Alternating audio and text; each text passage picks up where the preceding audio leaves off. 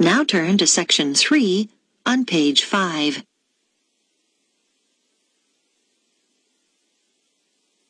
Section 3.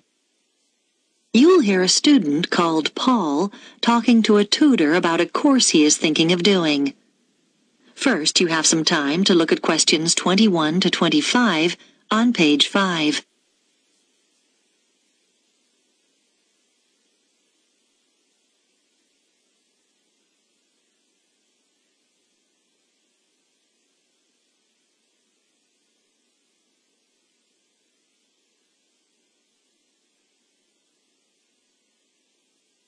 Now listen carefully and answer questions 21 to 25.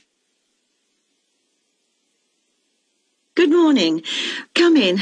You're Paul, are you? Yes. I spoke to you on the phone. Yes. Have a seat.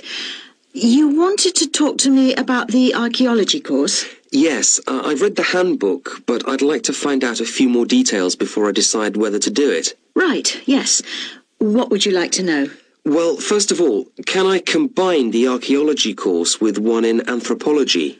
Yes, you can combine it with any other subject apart from classical history. That's simply because there's some overlap in the lecture times for those two courses. We weren't able to coordinate them. Okay, fine. And could you tell me about the modules? Well, in the first semester, there are 3. All of them are compulsory. We don't offer optional modules till next year. Right.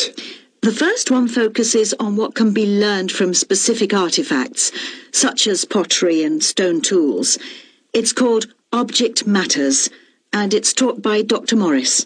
Is that... how is the module presented? I mean, is it lectures? We refer to the means of presentation as the learning method. And in this case, it's lectures integrated with practical sessions, so it's a mixture. What about the content? I suppose we'll be looking at different kinds of archaeological remains and how to date them and so on. To some extent, but the module is basically about processes. First of all, recording material, then classification, then interpretation of the data. That's how archaeologists draw conclusions about their findings. And finally, display. Is that okay? I think so. Yes, thanks. One other thing. How is the module assessed? Is there an exam? No, it's all based on coursework. Before you hear the rest of the discussion, you have some time to look at questions 26 to 30 on page 6.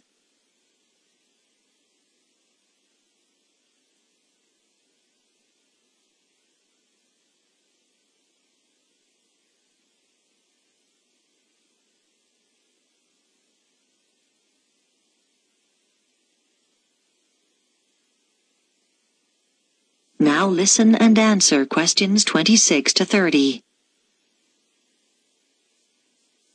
Okay. And the second module, that's the one called Towns and Cities, is taught by our department head, Professor Elliot. And as the name suggests, the module's about the origins of built environments and how they developed. That's mainly factual then, I suppose. It is really. And for that reason, the assessment's by examination. But you may be pleased to know it's an oral rather than a written exam, and... It sounds a bit scary. Oh, no, most of our students find they actually enjoy it, so don't worry too much. Okay. And then the title of the third module is Method and Science. And in that, Dr. Thompson will be introducing you to the standard techniques used in archaeological fieldwork and analysis. Things like excavating and dating. What about the learning method for this module? Are there any lectures, or is it all laboratory work? Oh, it's half lab work and half seminars. There aren't any lectures. Then, right at the end of the module, you'll take part in a site survey.